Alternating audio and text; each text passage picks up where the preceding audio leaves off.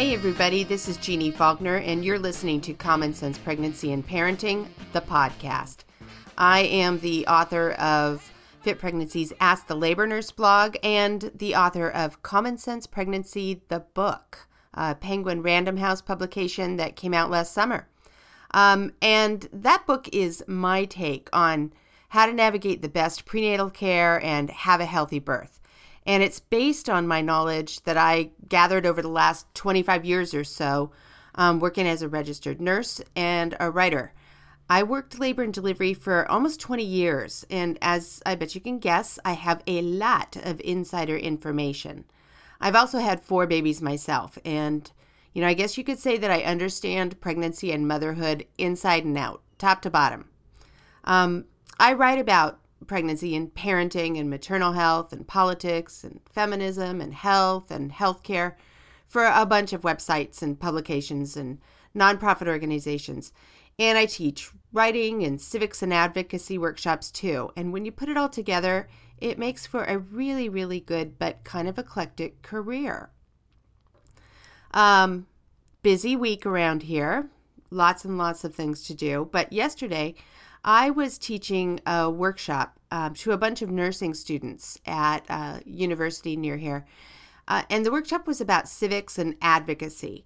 And uh, someone I was introduced to asked me, So, what do you do? Um, you know, that's such a classic American question, apparently. I, I, uh, I hear tell in other countries, most people's introductory question would be something like, Where do you live? Or who's your family? Or what do you enjoy doing? But not here in the US. We want to know job titles. I think that's kind of interesting about us, right? Um, you know, and anymore, I'm not really sure exactly how to answer that question. I certainly can't sum it up in one short phrase that you could put on a business card anymore. I'm a writer primarily, but I'm also a nurse. I write blogs, advice, books, web content, and articles, and I edit documents, I write profiles, I tell stories, and generally plug words into my computer for clients all day long. Most of it is about pregnancy and feminism and maternal health and global development and that kind of stuff. Um, but I also podcast, so I'm a podcaster. I am going to have to come up with a job title. Um, until I figure that out, you know, what the right one is, I'll tell people I'm a writer, I'm a nurse, I'm a speaker, and I uh, focus a lot on women. that's not bad. Maybe that's what I'll put on my next business card. Anyway, we're heading into Memorial Day weekend, and I know that a lot of you are traveling. I will be too, probably. Um, and then before you know it, the school year is over. For those of you who are pregnant with your first, or you have a little one who's not yet school aged, you probably think of the beginning of the year as January, the end is December. But those of us with kids who are in school, we answer the question, when does the year start? with September. Obviously, it ends in June. And those blessed or hectic three months in between, they, they don't even really count on the calendar. Unless, of course, you work for a living and your childcare depends on your kids being in school. Then summer means doing the camp scramble where you book day camps, sports camps, and sleepaway camps to fill in for daycare. I, uh, or you hire a nanny, or you get a babysitter, or you get older kids to watch younger kids, or one of you works nights and one of you works days, and both of you go without sleep.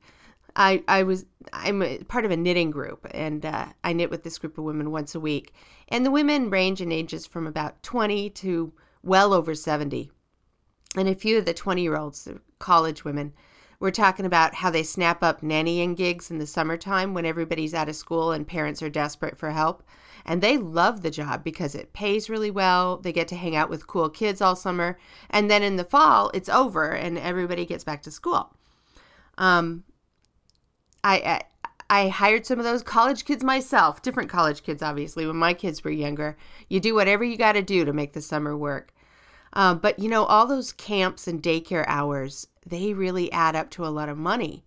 And summertime is especially daunting for families who don't have that extra money. It's really costly.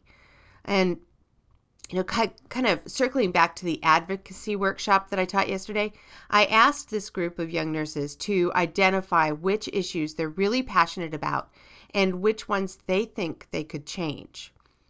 Um, a lot of them, a lot of them answered that their issues were about making paid parental leave and affordable, high quality childcare the law of the land. And I tell you what, I could not agree more.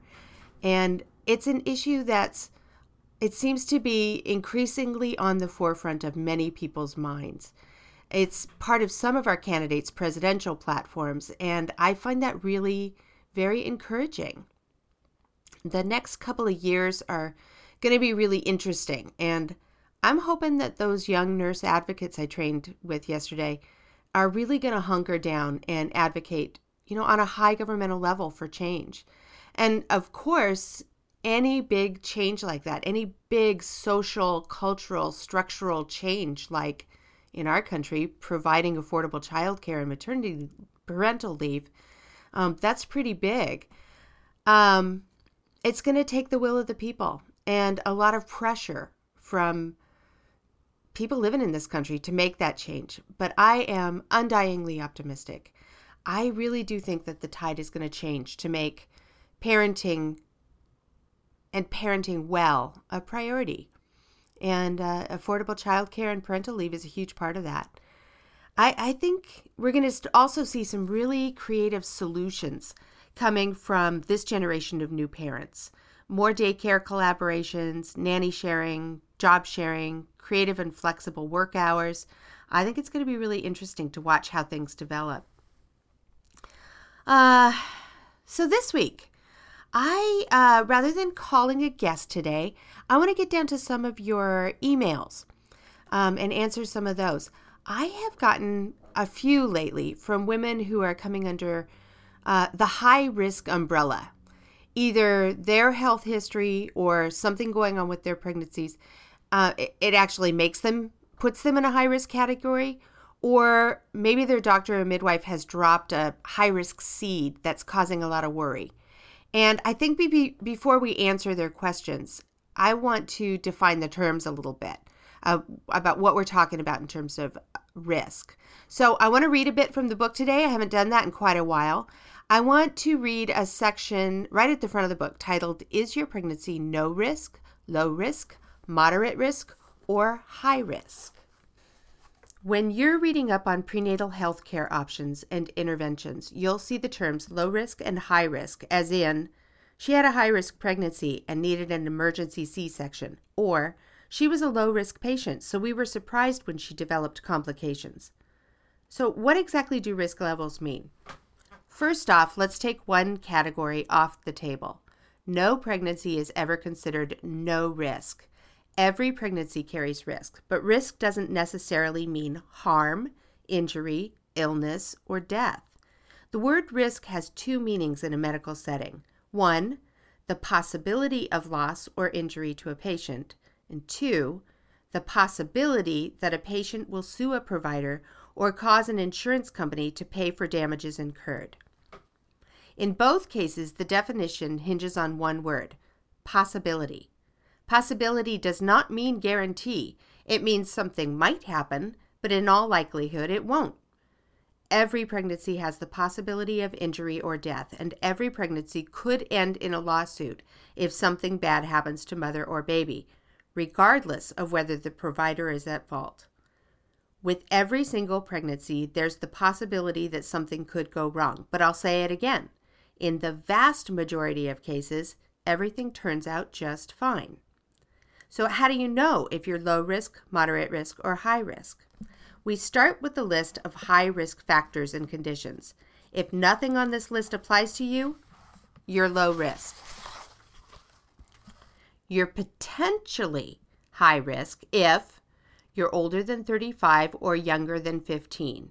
You have high blood pressure or a history of preeclampsia or eclampsia or kidney problems, autoimmune disorders, diabetes, cancer, uncontrolled asthma, seizure disorder, obesity or extreme overweight, more than one fetus, history of gestational diabetes, history of premature labor or premature baby, history of baby with birth defects or health complications, any other serious or chronic health conditions. Whew. Some of these problems are a bigger deal than others. You could have conditions on this list and be considered to be only a moderate risk category. For example, well controlled asthma or a history of cancer that's cured doesn't automatically make you high risk.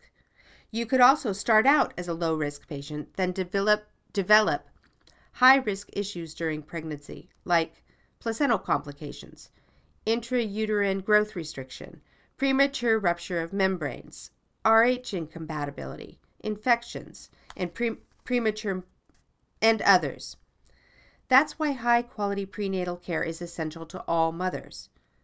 How many women have low risk pregnancies? According to Healthy People 2020, a U.S. Department of Health and Human Services resource organization, 85% or 3.5 million of the American women who have babies each year are considered to have low risk pregnancies. They have good reason to expect an uncomplicated birth and a healthy newborn. So, why are risk levels important? Risk factors and risk levels drive many of the standards of care that determine how women are treated as patients during pregnancy. Because the American healthcare system is based on private or public insurance, every woman is considered a potential risk. Her prenatal care will be directed toward lowering the odds she'll incur harm and or sue her doctor. Not every healthcare provider views patients that way, but many do, which is why they order tons of tests to rule out potential risks, just in case, whether or not their patient really needs those tests and whether or not it will improve her health. Most doctors and many midwives take a let's just not take any chances attitude. Doctors, some midwives, and hospitals that intervene by doing tests, treatments, and procedures are motivated partly to provide good care, partly to generate revenue, but also partly to ensure that if they wind up in court, they can prove they did everything possible for their patient. Obstetricians who are too intent on finding or ruling out complications on healthy women may intervene medically when it's not really necessary. Ultimately, doing everything in the medical manual isn't safe either, and sometimes increases risk factors for loss and injury. We've learned in recent years that interventions done unnecessarily, for instance, induction of labor for non medical reasons, often lead to more interventions, like the C section that results after that induction fails to progress, and the subsequent C sections that the mother will most likely undergo with further pregnancies. That's a major reason why we're seeing increased maternal and newborn injuries and deaths in the United States, resulting in large part from an out of control C section rates. Are doctors doing extra interventions because they're more profitable? Some may be, no doubt, but most probably aren't. Most are just practicing medicine the way they've been trained, the way their hospital mandates, and the way they're required to by their malpractice insurers in order to be, to be medically defensible in court. What's the solution to the increasingly risk driven birth industry? We're figuring that out on a case by case basis, but for now, it all has to do with how healthy a pregnant woman, a particular woman is before she becomes pregnant. Low risk women have more options than high risk women in terms of the kind of provider, style, and setting they can use. A truly healthy woman can potentially deliver safely at home with a skilled midwife if she wants to, or at a birth center, or in a hospital, essentially wherever she chooses. High risk patients' options, on the other hand, are limited to hospitals because they need specialists like obstetricians, perinatologists, and maternal fetal medicine experts. Even women who are diagnosed as high risk can have absolutely normal, healthy pregnancies and births. In fact, given the opportunity, most do. It's an amazing time in medical history for pregnant women. Even as recently as 30 or 40 years ago, many high risk women were advised to not get pregnant. Nowadays, many are encouraged to go for it because we have the treatments and technologies to make even high risk pregnancies relatively safe. On the other end of the spectrum, even the lowest risk women can develop unforeseen complications and wind up in the intensive care unit or worse. Pregnancy and childbirth are unpredictable like that. The chances that you're in the entirely normal 85%, however, are darn good, which raises the question why are so many women treated like high risk patients when they're actually in that low risk category? Because the way we manage healthcare and obstetrics here in the United States is seriously messed up. The good news is, experts are realizing that the way we've been operating lately is causing needless harm and things have to change. Part of that change requires that women do all they can to lower their risks, opt for care providers who respect that pregnancy and birth are usually normal, and demand a better model of care. It's a two way street. Both women and healthcare providers have to do better.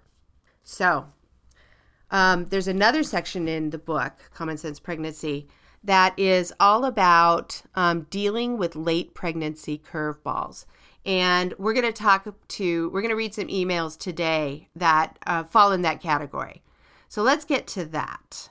Um, Tammy wrote this week. She says, I have a daughter who's 32 weeks pregnant and just turned 36 years old. Uh, on her first sonogram, they saw some sort of calcium spot around her baby's heart. The doctor stated it's possibly Down syndrome. Others mentioned that too. Today, the doctor stated that amniotic fluid was measuring 23. Baby is 5 pounds and measure, measuring as if possibly 34 weeks. They stated she was high risk related to age. No deformities noted, heartbeats normal, calcium spots still there, but no change. Do you have any idea what they're talking about? Yeah, I do, Tammy. I have some good ideas. Um, you know, I wouldn't worry too much about that calcium spot. I don't know much about fetal cardiology. It is not my specialty. But from what I do know, it's only very, very rarely connected to Down syndrome. Um, it sounds like everything else looks pretty good. So, unless it's solely because she's 36 years old, I'm not sure why her doctor thinks your daughter is high risk. 36 isn't that old, and age isn't enough to determine a mother's health status. Um, seriously, if everything else is healthy about your daughter, um, it sounds to me like she's being tossed some curveballs. And uh, I, you know, mentioned just a minute or two ago, I wrote a whole chapter in my book, Common Sense Pregnancy, about these kinds of things, these late pregnancy scares where all of a sudden the carpet gets pulled out from under you and you don't know what decisions to make. So, um, grab the book, give it a read, Tammy. It might make you and your daughter feel a little bit better. And then the best thing to do is to talk to your doctor and say, look, I'm healthy. I don't want my you know my care to be based on considering me high risk if there aren't any other risks developing and it kind of sounds like there aren't any other risks developing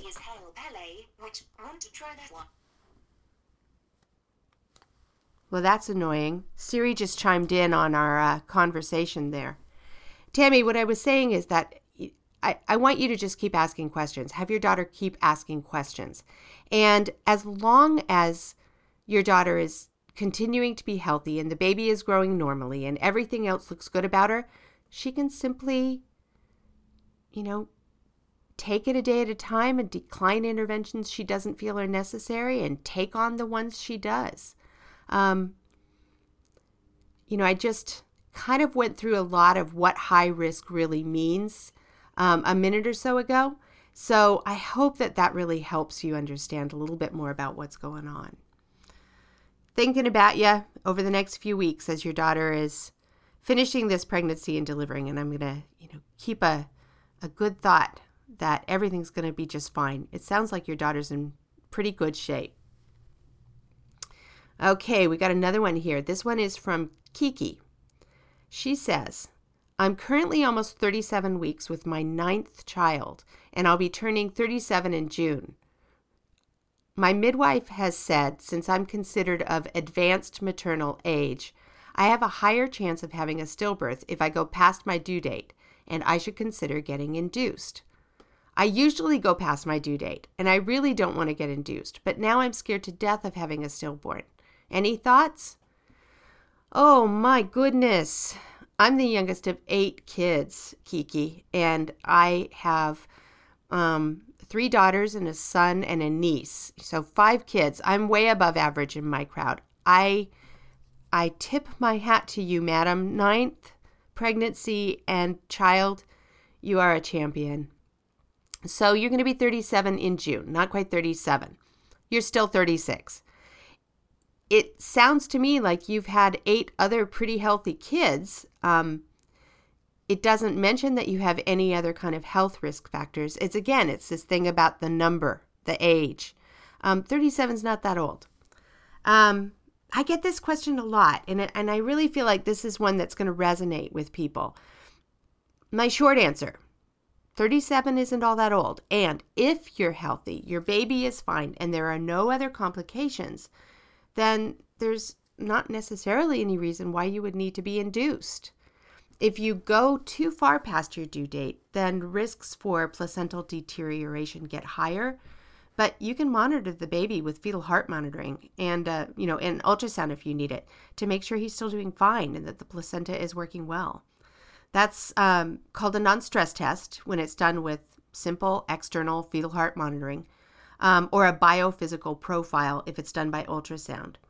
So, you know, when you get closer to your due date, tell your midwife you prefer she did non stress tests or an ultrasound to determine that the baby's okay rather than having an induction. And I write a pretty thorough description about non stress tests and other forms of testing for baby's well being along with how to deal with late pregnancy curveballs in the book. So get a copy, um, and uh, I, it, it's able to go into more depth than I'm going into here. Melissa, Melissa wrote, and hers is really different. I have a different kind of answer for her. So, Melissa, um, she writes, I am writing in response to an article on fitpregnancy.com giving birth before your due date. Do all 40 weeks matter? I'm 11 weeks along with my seventh pregnancy. This will be C section 7 for me. My doctor is suggesting we deliver at the 37 week mark. I just thought I would seek out a bit of knowledgeable advice. With the last two pregnancies, I had a window in my uterus and a small tear with number six. I am considered high risk. I am one who is very against delivering preterm for convenience, but I am thinking my case may warrant. I'm hoping to get some feedback. Feedback. Oh, Melissa, thank you for reaching out. I get the the you know as I mentioned a, a minute or so ago, I get the the question about early delivery and induction a lot, but yours is a little different. Seven C sections plus a window in your uterus is a lot for that body to deal with. And I agree, you are high risk. Your doctor might have really good reason to suggest a 37 week delivery so that you can minimize any damage to your uterus, um, any risk of anything like uterine rupture, postpartum hemorrhage, and other complications.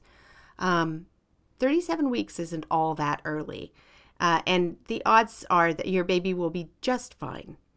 I do understand your concerns though, and I think you and your doctor should keep talking about your delivery plans throughout the rest of your pregnancy and, you know, just come to decisions together that you both feel comfortable with.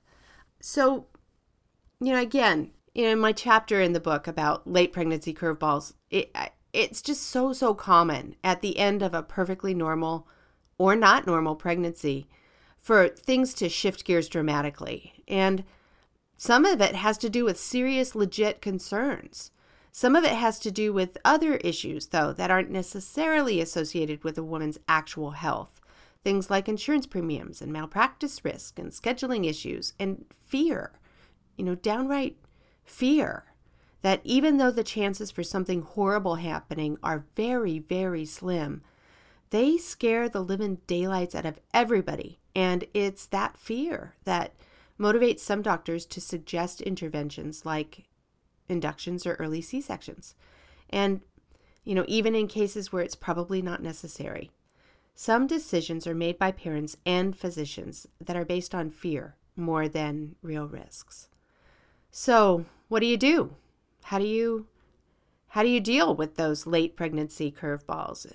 Um, well, you read everything you can You you know, you read the book so that you understand the inside track of why doctors are making these kinds of decisions and recommendations. You get a really good prenatal education. You keep yourself as healthy as possible and talk it all out with your doctor and midwife. Um, you you get healthcare providers who have you know low rates of intervention and respect how you want to give birth but most importantly, you just keep asking questions. You ask, ask, ask until you're really satisfied. And remember that ultimately you're the one making the decisions about induction and early C section or waiting for labor to do its own thing. It really is up to you. So that's it for today, my friends. I want to say thank you to all of you who've been listening and downloading the podcast.